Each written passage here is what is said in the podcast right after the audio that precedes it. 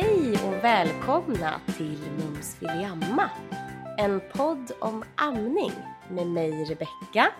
Med mig Johanna. Och idag har vi också Sofia med oss som är mamma till två. Välkommen. Ja, tack, hej. Sofia och lilla Vera, bebis här precis också. Ja, det är så kul att lite bebisar med också. Jag tycker verkligen om det. Levande program. Exakt. Ja. Verkligen. Nio månader Vera. Precis. Och hur gammal är din äldsta? Han är två och ett halvt ungefär. Mm. Han blev två sista november. Ah, shit. Ja, ja så det är intensivt men jätteroligt. Mm. Ja. Förstår. Var det planerat att det skulle bli så där tätt? Nej, det var inte planerat faktiskt att det skulle bli så tätt. Jag har alltid tänkt att vi, jag och min sambo ska inte ha så tätt. Så det blev verkligen, det blev inte riktigt som vi hade tänkt, men så är det väl ofta. Men vi har alltid tänkt att vi vill jättegärna ge Dante ett syskon om vi kan. Eh, och eh, jag har P C O S. Eh, vilket vi fick veta när, jag, eh, ja, när vi ville börja försöka få Dante då. Så gick vi och tittade förutsättningarna kan man säga. För att jag har ganska lång menscykel. Så jag började misstänka att det var någonting. Och då gick vi och kikade det på klinik. Och vi veta att det var P C O S. Mm. Så då fick jag hjälp att få ägg, ägglossning. Och på mm. så sätt blev jag gravid med Dante. Så mm. då tänkte vi att det skulle vara lite svårare med nummer två. Men det gick väldigt mycket fortare än vad vi hade tänkt. Mm. Så det var lite chockartat, men det blev jättebra i alla fall till slut ju såklart. Om en liten överraskning kan man säga. Mm. För jag fick veta att jag var gravid med Vera när Dante var ett. Mm. Så att han var så liten. Ja. Så det var lite svettigt några veckor innan det hade lagt sig. Ja. Och när man är så inställd på att det kanske till och med kommer vara svårt liksom. Ja, att man kan bli... ja. Nej, det var jätte... Jag ringde till och med min mamma innan jag ringde min sambo. Och så förvirrad blev jag. Ringde mamma och grät och Dante stod bredvid mig när jag var inne på toaletten och jag förstod ingenting. Och jag ville berätta för min sambo då, som heter Dick. Jag ville berätta för honom när jag träffade honom. Jag behövde ringa någon så, och mamma och jag pratar varje dag. Så mamma, ja, det, det låter lite konstigt men det föll sig naturligt ändå att ringa mamma och gråta av sig lite innan jag träffade Dick när han kom hem. Mm. Ja. Men hade du graviditetssymptom? Var det därför du tog ett graviditetstest? Eller? Alltså jag hade egentligen inga graviditetssymptom. Jag ammade ju Dante när han mm. var ett. Och jag ammar fortfarande Dante lite sporadiskt. Så jag hade inte så här ont i brösten eller så som jag hade när jag blev gravid med honom. Utan det var mer att jag hade ju inte fått mensen på länge. Och det är också lite som sagt för mig lite svårt. För att jag har ju en... men en cykel som lever sitt egna liv. Mm. Det kan gå fyrtiofem dagar emellan. Aha. Men nu hade det gått många fler dagar. Så det var så jag misstänkte. Och tog då ett test. Och, uh. ja, då var det som vi trodde. Ja. Det kan ju bli många reaktioner när man blir ja. gravid. Alltså verkligen. Ja. Mm. Verkligen, verkligen. Ja. Spännande. Men det är jättekul att ha så täta nu. För nu börjar de verkligen så här få, få glädje av varandra också. I början var det väldigt svettigt tyckte jag. Och ah. tänkte så, åh, vad, vad, har, vad har vi gjort? Och, mm. ja, men nu är det jätteroligt. Mm. Härligt. Men jag tänker rent så här planeringsmässigt hur du planerade inför det här andra barnet när du hade en liten, till exempel med amning men andra saker också. Mm. Var det svårare tyckte du än med första? Förstår du hur jag menar? Ja, alltså, till ja men exempel... exakt. Ja, alltså... Ja, jag är, som jag sa till dig när vi träffades, jag är en person som inte tänker jättemycket. Alltså jag mest go with the flow, det blir som det blir, lite så. Men nej, jag tänkte inte jättemycket, det var lite min oro att, så här, att man har kunnat ge en person allting. Men så känner väl alla föräldrar oavsett om det är täta eller inte, men att jag har mm. kunnat ge min son då all min uppmärksamhet. Och nu, hur ska det bli nu när jag måste dela den? Och då mm. dessutom förmodligen dela brösten. Mm. det, är tur att, det är tur att man har två. Tänkte du så redan på början? Att liksom så här, ja, men det okay, tänkte jag. jag. För jag visste ändå att jag ville liksom, ja, men ändå amma honom alltså, så länge som han ville. Väl fel att säga. Men att lite att vi ändå i samförstånd i den bästa världen amma på ett tag. För att vi båda tycker att det är supermysigt. Mm. Och tyckte det då också. Då var han så liten. Ett år tycker jag är, det är ingenting. Och vi båda gillade amningen. Så det tänkte jag ändå att det förmodligen blir så att jag får amma två. Och lite att hur ska det gå? Men jag tycker ja. ändå det är intressant att det föll sig så självklart för dig. För jag tror inte alls det är det. för de flesta, även om man får barn med, med väldigt tätt liksom. Nej. Att många tänker att oj, nu är jag gravid igen, får jag sluta och sen mm. ja, starta upp igen. Jag tänker att eh, om vi backar bandet lite, om det är okej. Okay, så skulle, jag är så himla nyfiken på, Sofia, hur du, hur du tänkte lite kring amning när du väntade ditt första barn. Mm. Jag har ju turen att ha en syster som är en barnmorska. Just det. Så, ja, men era, eran kollega. Mm.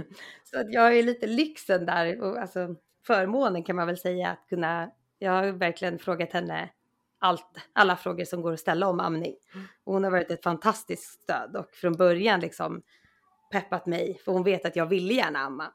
För att jag tycker det har sett så mysigt ut. Men sen har jag inte lagt någon större värdering i det. Jag har varit så, ja, ah, det går väl om det går. Får se hur det blir. Jag förstod inte att det skulle betyda så mycket för mig som det faktiskt gör och har gjort. Så att jag tänkte mycket på det innan. Så gick jag på gravidyoga hos er kollega också, Cornelia. Mm-hmm. Som mm. var fantastisk. Jag kan inte hylla henne nog. Den gjorde hela skillnaden på min förlossning eller mina förlossningar. Oh, vill jag tro. Så jag är jättetacksam att jag hittade henne också.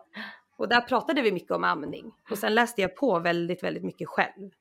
Jag tyckte ändå att det, ja, men det var intressant. Och jag ville ändå ha bra förutsättningar för att få till amningen. Men ja, en stöttande sambo hade jag också, eller har. Han har alltid varit jättepositivt inställd till amning och så. Jag tycker det är jättefint och fint att kunna ge barnen den starten i livet. Och, så jag har haft väldigt bra stöd runt omkring mig. Men sen också väldigt mycket, alltså jag läst på väldigt mycket själv. Mm. Men det var ju, ja, nej, så det betydde faktiskt mycket, mycket mer än vad jag trodde att det skulle göra. Du beskriver mm. det så himla fint tycker jag, och det är så... påtagligt som vi har pratat om också, du och jag, Johanna, liksom vikten av, av dels av kunskap, det egna intresset, motivationen och mm. stödet som du har fått runt omkring mm. dig. Så himla viktigt. Alla goda ja. förutsättningar ändå för, mm. för eh, att få till en amning. Mm. Ja, det är jag tacksam för, för jag vet att alla har det inte så. Och det finns väl fortfarande, ja det vet ju ni mer om, det finns så mycket okunskap kring amning också. Men att jag tror att jag ändå hade den turen och var liksom införstådd med innan första bebis Dante kom då. Att ja men de här första dygnen och att man kommer nog inte göra något annat än att amma, amma, amma, amma. Jag var väldigt inställd på att också få jobba för att få igång amningen. Jag tycker att det är väldigt kul också att du säger att den betyder så mycket mer för dig än vad du trodde. Hade du... tankar innan du blir gravid, fanns det intresse tidigare eller var det någonting som helt kom i och med graviditeten? Nej, det fanns inte något, nu låter det jättetråkigt ju. Det fanns inget intresse alls, alltså jag hade inte funderat så mycket på det. Jag har ju haft folk i min närhet som har ammat och hört om min syster och min mamma har pratat om det och att det är mysigt, och jag har sett när min syster då har ammat hennes två barn och andra människor också i min närhet, men in, inte tänkt så mycket mer på det än så, att det ser mysigt ut. Och att det vore fint att kunna ge sina barn det. Målet var väl att kunna amma för att det verkade också smidigt. Det var nog den främsta anledningen.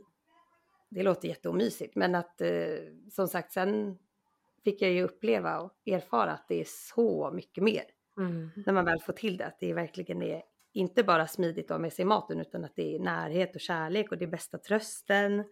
Men sen alla hälsofördelar. Verkligen. Mm. Att, eh, jag hade nog inte funderat jättemycket på det innan jag blev gravid. Det var då jag började läsa på och tänkte att ja, men det här ska jag få till. Du borde jobba med marknadsföra amning tycker jag. Språkig talesperson som liksom icke arbetande mer utan liksom. Ja, nej men det är verkligen, jag tycker det är fantastiskt. Det är jättemysigt. Och jag tycker inte alls, alltså man får höra så mycket negativt också om amning tycker jag.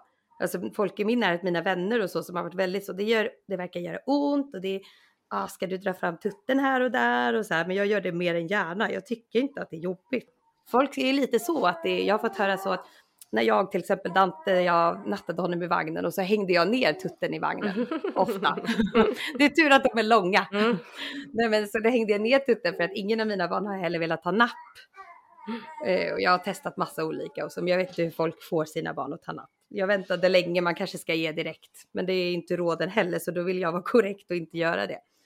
Men eh, folk verkar tycka att det är jobbigt att amma. amma så här, oh, behöver hon eller han verkligen tutten nu? Och jag tycker det är också tråkig inställning. Liksom. Låt alla göra som de vill och vad som passar deras barn. Mm, gud ja.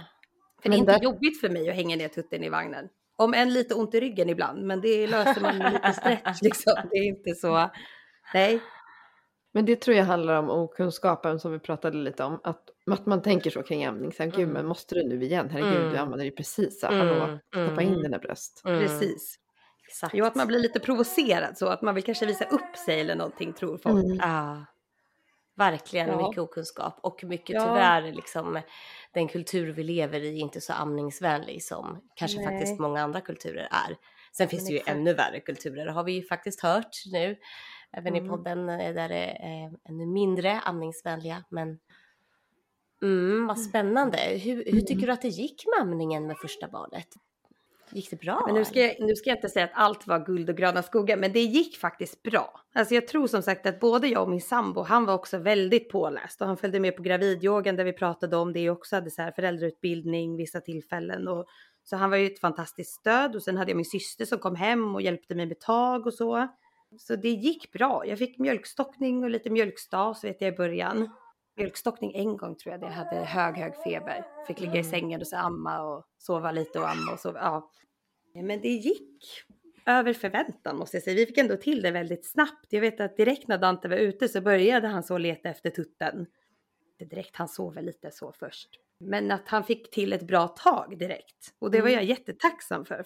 Som sagt man hade ändå hört att ja, man får kämpa så mycket. Men det gick väldigt, väldigt smärtfritt också. Så det, nej...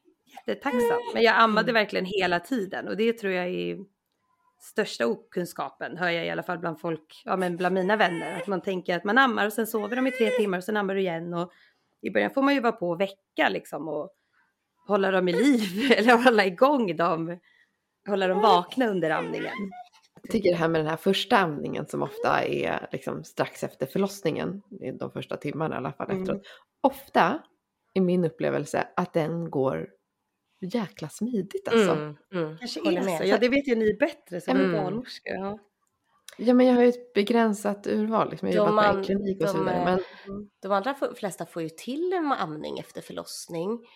På våran klinik så tror jag att det är ungefär sjuttiofem eller åttio procent som ändå ammar direkt efter födsel. Utifrån ja, journal. Ja, och det är ju ganska många. Och då får man ändå tänka på att då finns det födslar där det är liksom akuta kejsarsnitt eller liksom saker och ting som avviker blödningar eller stora bristningar som man måste sy, sy på operation och sådär. Så att utifrån det så skulle man väl ändå säga att alla förlossningar som är hyfsat normala, där får ju ändå alla till en första amning faktiskt. Mm. Ja, det är så. Det är ändå härligt att höra ju. Jag tänker alltid att det handlar så mycket om att man är så naturligt nakna. Bebisen har inte hunnit få på sig några kläder. Inte den som har fött. Den som har fött kanske liksom helt lite utslagen. Och bara liksom mm. låter bebisen jobba på lite grann själv. Mm, att man kanske inte är där så himla mycket. Och liksom ska sitta på speciella sätt. Och man har massa kläder. Och det är liksom... och att man har alla de här hormonerna som kommer efter förlossningen till hjälp. Och barnets instinkt liksom som är så stark. Där, i starten. Ja. Sen så blir ju många barn så himla trötta efter några timmar. De allra flesta barn, oavsett om de ammar eller inte, sover ju gärna många timmar sen efter födsel. Exakt. Så. Ja, det var jag nog ändå inte riktigt inställd på. Det här med att man verkligen ska väcka. Alltså väcka på natten och så också. För jag har alltid samsovit med mina barn. Säker samsovning, jag läste på jätte, jättemycket där också. Och i början då med första barnet var jag ganska rädd för det. Och försökte lägga över i babynest och sådär. Men eh, nu har jag sovit med båda vid tutten. Alltså när de har varit små bebisar. Och Vera gör det fortfarande. Men då var jag ändå inte riktigt inställd på att du måste väcka. Och faktiskt ha den här aktiva att de äter också. Och inte bara sover med tutten i munnen. Det var jag inte riktigt inställd på. Som du säger att många bebisar sover ändå många timmar i början. Ja. Det tyckte jag var ändå lite så att ah, man måste verkligen... hjälpa dem på traven i början också och gå upp över födelsevikt och så. Det är ju olika från barn till barn också faktiskt. Vissa är ju väldigt liksom på bröstet. Jag tycker dygn två mm. är ju typiskt så här. Mm. Man upplever nästan att, att barnet är missnöjd för att det är så, vill vara med bröstet så himla himla mycket. Mm, mm. Att eh, det kan vara svårt att koppla det. Att jaha, igen, vi höll mm. på för två minuter sedan. Ah, ja, men på det igen. Att man då, min upplevelse är att man kanske tror att det handlar om att man har ont i magen eller så mycket. Vakenhetsdygnet eller hungerdygnet. Mm. Ah. Mm. Precis, men alla barn är jätteolika och det där kommer ju lite olika hur de... Ah. Jag vet att vi har haft en poddgäst som jag har varit lite förvånad över hennes berättelse också. Men där det gick jättebra för. Och jag, om jag inte minns fel så sov det barnet liksom från väldigt tidigt eh, hela nätter. Men gick upp fint och vitt, dammade helt och liksom. Mm. Det gick jättebra. Ja, men en del gör verkligen det. Det var lite spännande. Jag lyssnade på en, inte på hela, men en, en livesändning igår. Med, hörde du den eh, Johanna? Med Maria, Bor- Maria Borda och eh, Bebisen och vi hade ju eh, tillsammans då en livesändning. Och då pratade de dels lite om amning, men de pratade också om, mycket om samsovning. Det var så kul att lyssna på deras samtal. Hon, eh, Josefin tror hon heter, som har Bebisen och vi-kontot. Hon är ju B B C-sjuksköterska. Berättade utifrån hennes perspektiv då som, både som personligt, för hon har fyra barn, men också utifrån eh, professionen. En fin relation till Maria Borda som har bra koll liksom på mm. våran kultur och andras kulturer. Båda de personerna har jag följt slaviskt. Mm. Jag, jag tycker de är fantastiska också. Sprider så mycket bra kunskap. Ja, verkligen. verkligen. Mm. Alltså, men jag sa ju lite fel kände jag där. Mm. Säker samsovning är ju att man lägger bebis egentligen väl emellan sig uppe vid huvudet i ett babynest. Grejen är, vi provade att göra så flera gånger, men då vaknade han hela tiden. Ja, men det funkar. Till slut var jag bara så här, ligg här vid min långa tutte nu. Ja. Och alla i vår familj har sovit fantastiskt. Jag brukar säga typ på återbesöksmottagning, man måste tänka på att man måste göra det som fungerar bra för en egen ja, familj. Ja. Och man analyserar riskfaktorer i den så situationen. Ja, men såklart. Ja, men exakt. Mm. Det vågar man knappt säga till folk. Alltså så här, men vi har sovit så bra med mm. båda bebisarna. Alltså jag upplever ju ändå att vi sover nästan hela nätterna. Men de har fri tillgång och äter när de vill. Liksom. Eller ja. snuttar eller alltså hur som helst. Hur blev det då när Vera föddes och att amma två stycken? Hur, hur var det? Det var en ny upplevelse kan man säga. Lugnt sagt. I början tyckte jag att det kändes fantastiskt att kunna ge dem det också. Som en start på deras syskonrelation. Att så här, det här får ni göra tillsammans. Och att det inte blev en... jättestor förändring för Dante som faktiskt ammade väldigt mycket. Han ammade då under hela graviditeten fast mjölken sinade. Typ i mitten av graviditeten tror jag. Blev det att han svalde liksom inte längre. Och det kom ingen mjölk när jag, han stimulerade heller. Så då förstod jag att han ville bara snutta. Alltså så då. Sen kom ju mjölken tillbaks när Vera kom. Och då var det den här råmjölken. Och Dante började då amma som en nyfödd. Som sin mm. lilla syster. Så så fort Vera ammade då ville Dante också ha tutten. Det var ganska intensivt. Kom ihåg att jag tyckte i början. Det var lite överväldigande. Jag kände mig lite som en sugga. Vid tillfällen. Det var mysigt också. Men det var, jag tyckte att det var lite för intensivt att amma båda samtidigt. Och ha båda vid tuttarna samtidigt. Jag gjorde det ändå två eller tre månader tror jag. För att jag tänkte just att. Det var ändå fint. Alltså det var ju mysigt också. Det var verkligen tudelat. Det var mysigt men intensivt. Så att jag kände sen efter några månader att de fick amma på ja, var och en. Först Vera och sen Dante. Men det var mysigt i början. Men det var ingenting jag hade planerat liksom, innan jag blev gravid. Innan jag var mamma överhuvudtaget. Så jag tyckte att det kändes väldigt främmande. Om man kan säga så. Att amma två samtidigt. Och att jag visste inte att det var vanligt. Vilket... kanske inte är så vanligt. Det kanske är nu när jag har läst på som jag då har sett allt fler som gör det bara. Det vet jag. Ja, alltså jag tror ju att många, lite som du var inne på förut Rebecca, per automatik tänker att man måste sluta mm. eh, när man blir gravid med andra. Kanske eller att man tycker att det känns konstigt. Eh, som många uttryckt, eh, som vi också har pratat med det här med att det blir speciellt när man blir gravid. Att brösten mm. kanske gör ont, att man liksom inte vill ha under mm. graviditeten mm. ett barn som ammar. Ja. Men jag upplevde aldrig att det var ömt eller så. Eller att det var obehagligt. Fast han liksom, om man kan säga, torrammade. Mm. Mm. Han hade det som en liten napp liksom. Men jag upplevde aldrig att det var obehagligt. Mer att jag tyckte då att det var lite sorgligt nästan. Att så här, mm. tar jag ifrån dig det här? Mjölken i alla fall. Men han åt ju mat och var jätteglad och gick upp i vikt. Och som sagt, vi hade ändå det mysiga kvar så. Men nej, jag upplevde aldrig att det var obehagligt under graviditeten. Men mest då som sagt att det var lite... överväldigande och så intensivt att amma två samtidigt. Och i början som sagt, de första månaderna han ville amma som en nyfödd. Så då kände jag också att nu har jag två, det är tvillingar jag har fått här. Mm. Jag fattar det. Men jag tyckte hur... som sagt det var mysigt ändå. Han kunde titta på henne och klappa henne. Och han och jag kunde ibland skratta lite åt med henne. Alltså när hon inte riktigt, i början hon var ny och inte riktigt kunde. Och jobbade lite med taget och tappade tutten och så. Då kunde han och jag titta på varandra och fnissa lite åt så här. Det kan inte riktigt än. Du får lära henne, kunde jag säga till honom. Hon får titta på dig och säga hur du gör. Och du vet. Så jag tror att det var, jag tyckte att det var fint ändå att kunna ge honom det också i början. Alltså, det är ingen som har tagit det här ifrån dig, att hon kommer inte att konkurrera ut dig här. Så det var för mig var det viktigt faktiskt att han ändå skulle få fortsätta. Hur var det när du, när du inte ammade dem samtidigt samtidigt men ändå liksom ammade båda två mm. tidsmässigt? Jag tänker att du måste ha ammat hela, hela, hela, hela tiden. Hela, Eller? hela, hela tiden, ja. tjugotre och tjugofyra timmar. Nej, men det kändes lite så. Och i början var det fine, men sen när jag hade gjort det några månader då kände jag ändå att så här, jag har ändå Vera också som inte vill ha napp. Precis som Dante har inte heller tagit napp. Det har ju blivit att jag har haft små bebisar som hänger vid tutten och lever vid tutten i början.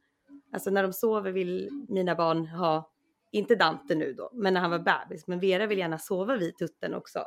Om jag inte slidar ut den och lägger ner henne i vagnen eller babyskyddet eller hemma i sängen eller så. Men helst sover hon och bäst sover hon vid tutten. Och i början då sprang jag ju efter Dante med Vera hängandes vid tutten i olika sjalar. Och så alltså det var väldigt mycket tutte framme hela tiden. Och då sen när Vera väl hade vaknat och var nöjd och glad och inte ville ha tutten. Då var det nästa som ville ha tutten. Då ville Dante amma. Så det blev väldigt, väldigt intensivt. Och efter ett tag kände jag att så här, mitt tålamod började tryta lite. Alltså jag är ju ganska temperamentsfull som det är. Och då när man var lite, jag var inte trött för, som jag berättade för er, vi har alltid sovit väldigt bra. I och med att vi har hittat ett koncept som funkar för oss, att mm. bebisen har sovit vid tutten.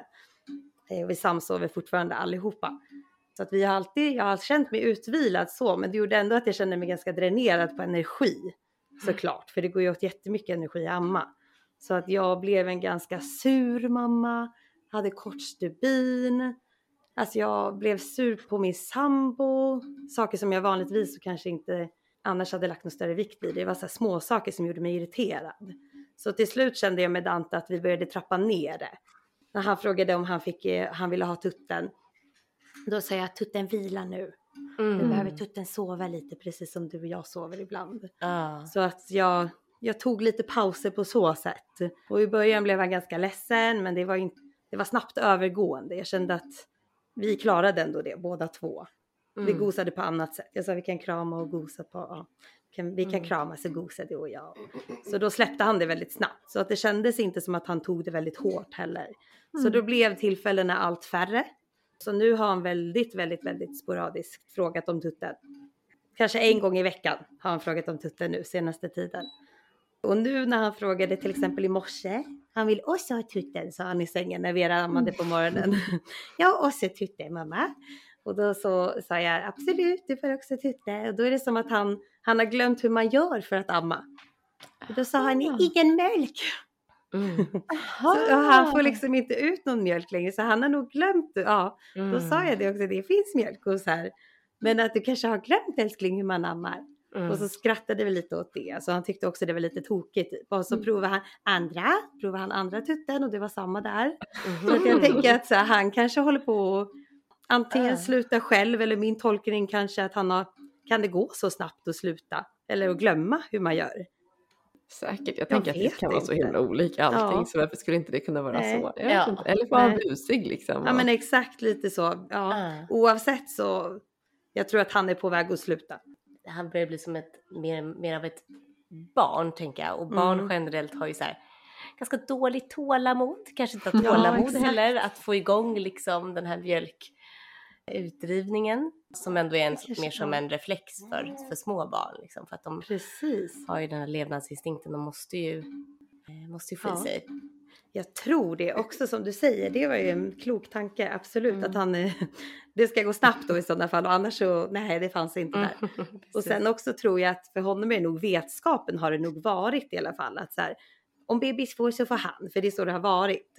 Mm. Men jag tror att som sagt när vi pratar om det nu att så här, ja, men Vera håller på att lära sig att äta mat också, Dante. Det är därför hon tar ut den lite extra och så har jag sagt. Så att jag tror att han är nog på väg att sluta helt. Det kommer nog en dag snart när han inte ens frågar. Spännande, kul att du säger det så också, att han är på väg att sluta liksom. Mm. Ja, men det känns som det, jag tror det. Mm. Sen som sagt, det är väl inte bara hans val, för att jag har ju ändå hjälpt till på traven och sagt att tuttarna vilar och att nej men mm. nu vilar brösten, de sover. Och, så det har ju varit från mitt håll också att jag har mm. känt att nej, vi behöver nog, vi behöver trappa ner i alla fall. Men jag har inte velat göra det så dramatiskt heller. Jag har ändå velat på något sätt att det ska komma från honom. Men han har ju varit väldigt så tutteglad. Så att jag, jag har nog behövt hjälpa till lite för att jag känner att det räcker nu nog snart för mig. Det räcker att jag ammar en. För med honom har jag också fått lite så amningsaversion. Mm. Bara mot honom? Ja, ja bara mot honom. Mm. Och det var ett ord jag aldrig hade hört talas om då förrän min syster berättade. Och jag började mm. läsa på om det. Att det är som lite amningsångest va? Mm. Kan man väl kalla det eller? Ja men precis. Eller att man i alla fall på olika sätt kan känna starkt att man verkligen liksom inte vill. Det kan till sig väldigt olika så. Ja. Men... jag känns så att det känns lite obehagligt. Lite som att någon alltså, ja, tar lite, utnyttjar, det, utnyttjar liksom, mm. min kropp lite. Att så här, jag har känt lite så med honom. Och jag vet inte om det är kroppens sätt. Kanske det är djupare än vad jag är tänkte jag säga. Men det är, kanske är kroppens sätt att säga att nej men nu mm. för mig och honom så börjar det, resan, det räcker snart. Mm. Mm. Det där är så mm. olika för alla. En del upplever ju det kanske. Till och med ännu tidigare. Vet jag, jag har haft någon tidigare gäst som har uttryckt just den här nej, liksom låt min kropp bara vara. Och mm. eh, det är också så oerhört individuellt tänka från kvinna till kvinna. Det finns ju säkert kvinnor som upplever det redan från start och har bestämt sig för att inte amma överhuvudtaget. För att de har den här käns- starka känslan av liksom min kropp. Sen kan ju det förändras efter att de har fått barn och ändå kanske väljer att amma. Olika, men jag har mött mm. patienter som har uttryckt det också. Okej. Okay. Mm. Mm. Har, har du någon gång kunnat känna så, Rebecca? Kan du minnas? Nej. Alltså personligen? Mm. Eh, nej, nej. Jag har ju varit tvärtom så här. Mm. Varför vill du inte amma längre? ja. jag, jag kan inte minnas nämligen att, att jag kände som mina tvillingar någonting. Alltså även om jag ammar ju dem jättemycket. Jag försökte precis som du, Sofia, liksom amma dem samtidigt. I början. Mm. Tills jag så här, det, var, det handlade inte om mig. Att jag tyckte att det var svårt för mig. Men de var ju inte så sugna samtidigt hela tiden. Jag kunde liksom Nej. inte styra det. det eh, och då var, gjorde jag det mer fritt. Och det tyckte jag funkade liksom hur, hur bra som helst. Men mm. jag, jag kan faktiskt eh, känna liksom ibland med, med min Love starkt. Att, att jag verkligen inte vill. Vissa gånger. Jag vill amma. Jag älskar att amma. Men ibland kan jag verkligen... starkt känna att så här, just nu vill jag verkligen inte. Nej, det är som ni sa i något poddavsnitt också som jag verkligen kände igen mig i. Det här med att man är så van att kunna bestämma över sin kropp. Eller det är ju det vi, vi har ändå turen att ha så. Att vi, man bestämmer vem som ska ta på sin kropp och hur och när. Och sen när man får barn som vill amma då, om man nu ammar fritt. Då är det inte på ens egna premisser längre. Utan då är det någon mm. annan som bestämmer. När de ska mm. ha tillgång till kroppen. Och det är klart att ibland så. Man är trött och man är inte mer en människa. Man känner sig lite touched out ibland. Och ändå så vill någon amma. Och, nej, det är ju. Det är lite tufft med amningen. Men det är nog det enda som jag har känt är lite tufft med amningen. Just att så här, man kan inte bestämma då över sin egna tid. Men det kan man ju å andra sidan inte heller när man har barn. Nej, precis. Det ingår ju. Det är bara det här är ett bevis på liksom. Vi sitter här. Med alla med barn hemma. Precis, för mig med amning har det varit en så himla bra grej också att jag typ tvingas att pausa, alltså så här, jag så ofta så här, ska göra mycket grejer och ja men ni vet att man är igång och pillar på saker hela tiden, man städar där, man fixar sig, man fixar så och det ska mm. lekas i. För mig har det varit så himla bra paus att bara så här, men nu ska vi bara sitta och mysa liksom så här, åh, det har så himla skönt att så här, mm. åh gud. Mm. Jag kan bara sitta och göra ingenting. Och det känns bra liksom. Mm. Det håller jag verkligen med om. Alltså det är verkligen på gott och ont. Men det är supermysigt att amma. Och man får ju de här naturliga pauserna som du säger. Och har man då turen och har bra partner också som faktiskt fixar och donar med mycket liksom, under tiden. Så då får man njuta så länge man kan av att ha den fördelen och få ta det lite extra lugnt. Mm. Jag tycker också det som du säger, det här med när man får barn att... jag var väl lite egoistisk, men som så många. Livet handlar ju bara om en själv innan man får barn. Mm. Det tyckte jag också var ganska befriande. alltså när man väl fick barn, att så här, om vi inte just pratar bara om amningen men överhuvudtaget då, att nu handlar det inte längre bara om mig. Fokus är på någon annan också. Jag tycker mm. att det var jättehärligt. Faktiskt väldigt skönt. Jag håller med. Sen så vet jag att jag kände så himla starkt innan jag fick barn. Eh, att jag tyckte att eh, småbarnsföräldrar var så jävla egoistiska. Men det kan jag... På vilket sätt jag, då, Johanna? Ja, men jag tyckte att... Eh, alltså jag tycker det här fortfarande faktiskt. Mm. eh, att, eh, ja, men att det bara så här, man pratar bara om sina egna barn i stor utsträckning. Och liksom, det var alltid liksom prioriterat att livet skulle kretsa kring deras barn. Och, mm, ja. eh, men, och jag gör ju exakt samma sak. Mm. Men mina, alltså jag tycker ju att min familj är det absolut viktigaste. Eller min, mm. mina barn i alla fall är det mm, absolut exakt. viktigaste. Så att, det är såklart jag försöker göra så att mitt liv kretsar kring mina barn. Och mm. det blir per automatik att personer i min närhet såklart... drabbas ska jag inte säga, men alltså liksom, ja, det är klart de blir att de är sekundära. Mm. Nej, men jag håller verkligen med. Man förstår verkligen inte det heller, även om folk försöker berätta. Och min mamma var väldigt så innan att så här, ja du, du kommer förstå, du kommer snart förstå, när jag var gravid med första mm. då. Och man är så här, gud jag kan tänka mig mamma, jag är ändå en tänkande individ, klok och så, men mm. nej, man förstår verkligen inte det som du säger. Att så här, jag tycker också så att man drabbas på ett positivt sätt, att så här, ja, allting, allt annat spelar inte någon så stor roll. Och jag har ju varit inne i det nu så länge med de här två små som är så små. Så att det känns som att jag har varit i någon sorts familjebarnbubbla ja, men sedan tjugo tjugo nu. Ja, vilket är jättemysigt och jag njuter, men jag känner också att så här, vill aldrig att det ska ta slut. Jag kan nästan bli lite stressad för det. Ja, jag fattar. Och samtidigt det är det väldigt, väldigt intensivt när man har liksom, ja men då två små... småbarn, det, det är ju hundra procent som kretsar om dem, det är väldigt svårt att ha, eller så ska jag inte säga, men, men jag tycker i alla fall att mm. det är väldigt svårt att ha ett eget liv om man säger så liksom. Och jag vet ja. inte ens om jag vill det. Nej, och det är lite där jag också är. Jag hade ju innan barnet väldigt, väldigt stort behov av egen tid, alltså väldigt så med stor integritet och så, men det är som att jag har släppt på det totalt, och någonstans går jag ändå och väntar på att det ska komma tillbaka, så att säga, gud, ja, när ska jag börja göra det här och här och här igen? Men jag vet att det kommer. Det kommer mm. tillbaka. Mm. Nu kan jag ändå embracea det här. Att nu är jag i det här och jag vill typ inte göra någonting annat just nu heller. Mm. Klart att jag gör annat. Träffar vänner, springer och hit och mm. dit. Men det är inte så att jag saknar att gå iväg själv på en middag med mina tjejkompisar. Jag har inte kommit till det än. Och det tycker många är jättekonstigt. Men det, där är man ju också så olika. Men som sagt, din yngsta är nio månader. Alltså du har... Ja, gud, låt mig njuta det... av henne känner jag. Ja. Alltså, jag vill inte lämna bort henne än. Inga längre stunder i alla fall. Nej. Det är nästan, får man lite försvar också för folk i sin närhet. Ja, intressant. Folk menar ju, folk menar ju väl och vill ta hand om henne och vara med henne, och tänker på mig också ibland att jag borde vara trött eller så. Ibland gnäller jag ju och säger att jag är trött såklart. Men mm. ibland vill man ju bara gnälla lite också. Ja. Mm. Förlåt, mm. men ibland vill man ju bara säga också, gud jag är jättetrött. Alltså så här, det är mm. kämpigt nu liksom. Men mm. det betyder inte att jag vill sticka iväg någonting från henne. Än. Nej, precis. Utan att man bara vill ventilera lite liksom. Ja, men det tycker jag man har mer... fått försvara lite.